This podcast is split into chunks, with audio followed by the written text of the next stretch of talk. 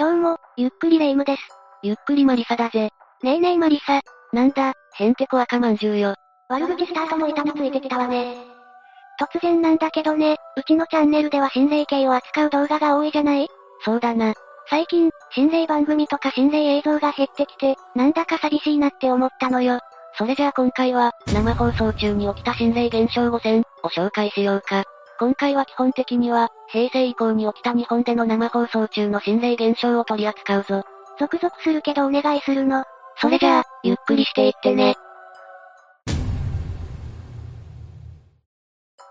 一つ目は、人形の目が動く、だ。一発目から結構怖いわね。これは、とあるニコニコ生放送中に起きた心霊現象として有名な映像だ。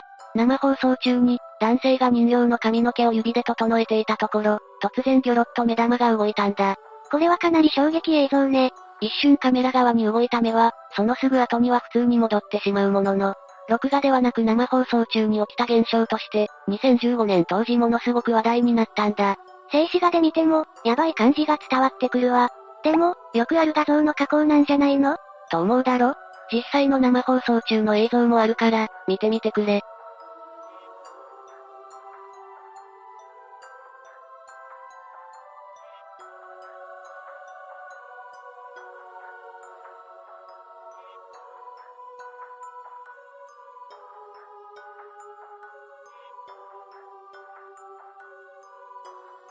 一瞬だけど、マジで目が動いてるわね。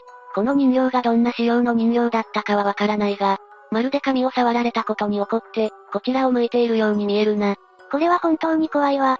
この映像は今でも生放送中に起きた心霊現象放送事故として語り継がれているぜ。お次は M ステの生放送中に映った、赤い服の女性と不気味な影、だ。2013年、当時も人気絶頂だった嵐が M ステに出演した時、この現象は起こったんだ。なんと嵐メンバーの歌唱中、赤い服を着た女性が映り込んでしまう。そもそも、この位置に女の人が映り込んでいることがおかしいよね？そうなんだ。さらに、影がかなり不気味なんだ。まるで、両手を上げた子供のようで、嵐メンバーに迫ろうとしているようにも見える。静止画だけでも、かなりゾッとするわね。生放送当時にこれを見た人は、トラウマになるレベルよね。ああ、実際この当時にネットは騒然となりたくさんの視聴者が恐怖を覚えたそうだ。果たして幽霊なのか、生身の生きた人間だったのか。どっちにしても、恐ろしい存在なのに変わりはないわね。これも今現在でも語られる、伝説級の心霊放送事故と言えるな。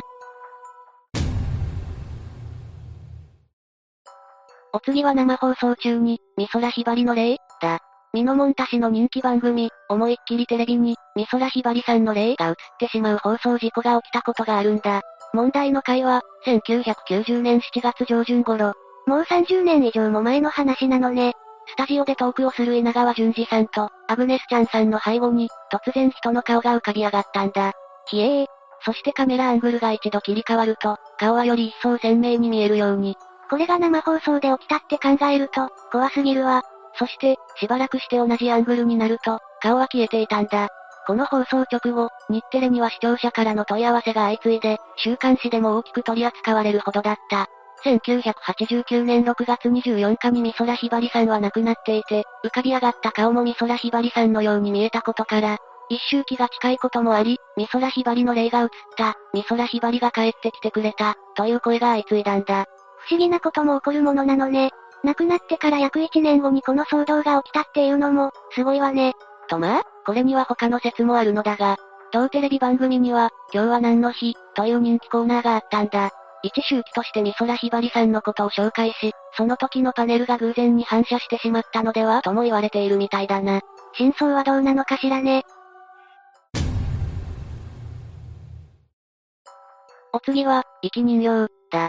階段家としておなじみの稲川淳二さんだが、階段話の最中に実際に心霊現象が起きてしまったことがあるんだ。それはやばいわね。どんなお話をしていたの？生き人形という、不気味な人形が周囲を襲ってしまうというお話だ。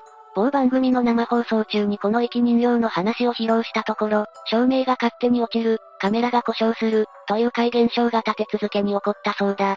リアルタイムでそんな放送を見たら、発狂しちゃいそうだわ。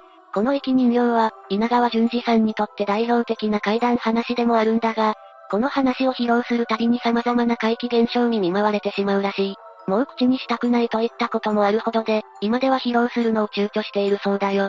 聞いてみたい気もするけど、怖くて聞けないわ。ネットで動画を探す際は、自己責任でお願いするぜ。最後に紹介するのは、強盗マンション神隠し殺人事件、だ。2008年4月18日、東京都江東区のとあるマンションで女性が行方不明となる事件が起きた。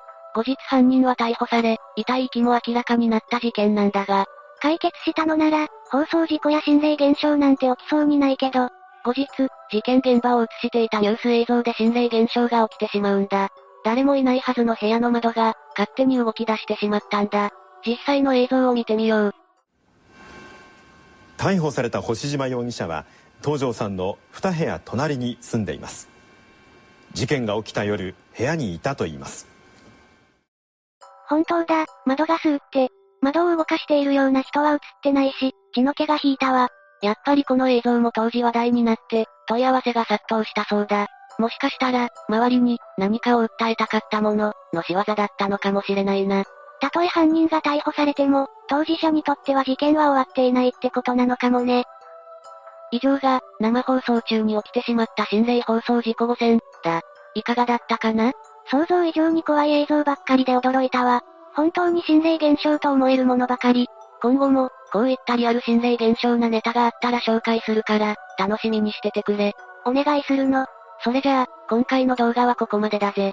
取り上げてほしい動画ネタがあったら、ぜひコメントで教えてね。動画の内容を気に入ってもらえたら、チャンネル登録と高評価よろしくお願いします。最後までご視聴ありがとうございました。